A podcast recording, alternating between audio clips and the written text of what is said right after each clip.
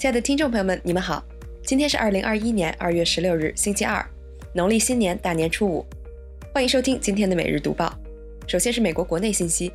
华尔街日报》消息，因暴风雪天气，德州电力稳定委员会估计，周一约有二百万户房屋停电，并警告停电可能会持续到周二。电网运营商表示，极度低温迫使天然气和燃煤电厂连续停运，导致约三万四千兆瓦电力损失。低温天气还导致德州西部的风力涡轮机冻结。高盛集团将在周二发布 Marcus Invest 数字投资平台，只需一千美元即可开设账户。该平台利用高盛开发的投资模型，可帮助用户在股票和债券投资组合中自动重新平衡。该平台将被纳入现有的 Marcus 消费者银行 APP 及网站。CNBC 消息。众议院议长佩洛西表示，国会将建立一个独立调查委员会，以调查911的方式详细调查国会暴动事件。佩洛西还在民主党党内信中说，众议院将增加国会大厦安保支出。Coinmetrics 数据显示，美国东部时间上午七点三十二分，比特币上涨逾百分之三，首次突破五万美金大关，至历史新高五万零三百八十九美元。不少人认为，当前的上涨是由机构投资者的需求推动的，与2017年比特币泡沫不能相提并论。CVS Health 近日在盘前交易中上涨近百分之二，由于提供新冠测试和疫苗为药房带来新收益，CVS 第四季度销售超出华尔街预期，每股收益1.3美元，高于预期的1.24美元，收入为695.5亿美元，高于预期的687.5亿美元。接下来是来自中国的最新消息。新华社消息，十六日，香港金融市场牛年首个交易日正式开市。港股十六日早盘高开，恒生指数开市报三万零六百七十五点八二点，升五百零二点，升幅百分之一点六六。盘中出现三万零七百二十三点，创二零一八年六月以来新高。香港金银业贸易场理事长张德熙预测。金价在一千七百五十至一千八百五十美元整固后，有望进入第二阶段牛市。环球网消息，国家邮政局邮政业安全中心统计数据显示，除夕至正月初四，全国邮政快递业运行总体平稳有序，累计揽收和投递快递包裹三点六五亿件，同比增长百分之二百二十四。受大风天气影响。烟台市海上搜救中心继续发布海上风险黄色预警信息。为保障海运安全，烟台至大连航线、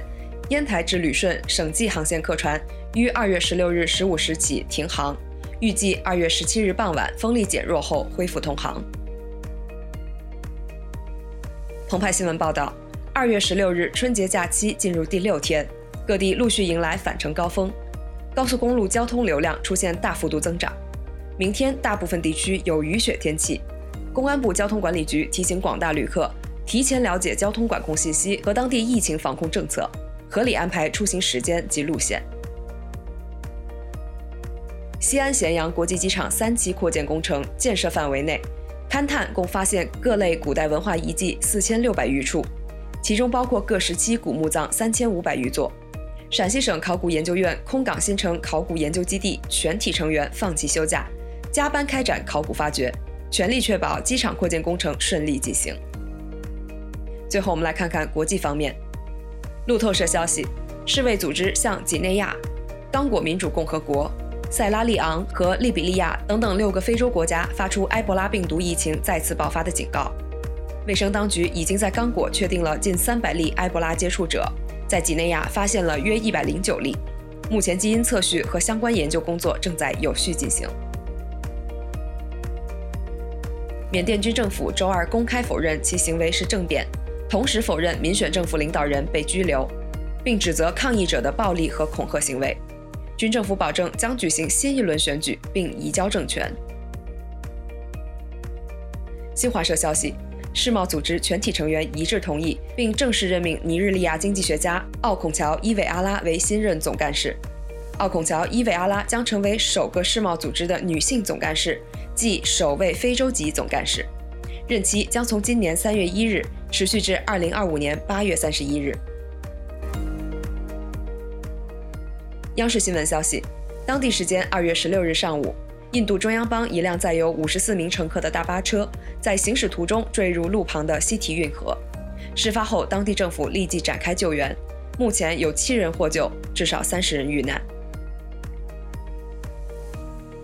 欧盟数据显示，二零二零年欧盟从中国进口商品三千八百三十五亿欧元，较前年增长百分之五点六；向中国出口商品两千零二十五亿欧元，增长百分之二点二。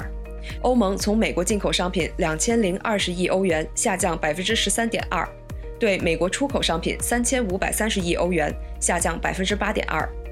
二零二零年，中国首次取代美国成为欧盟最大贸易伙伴。以上就是今天为您精选的读报内容，感谢您的收听，我们明天同一时间不见不散。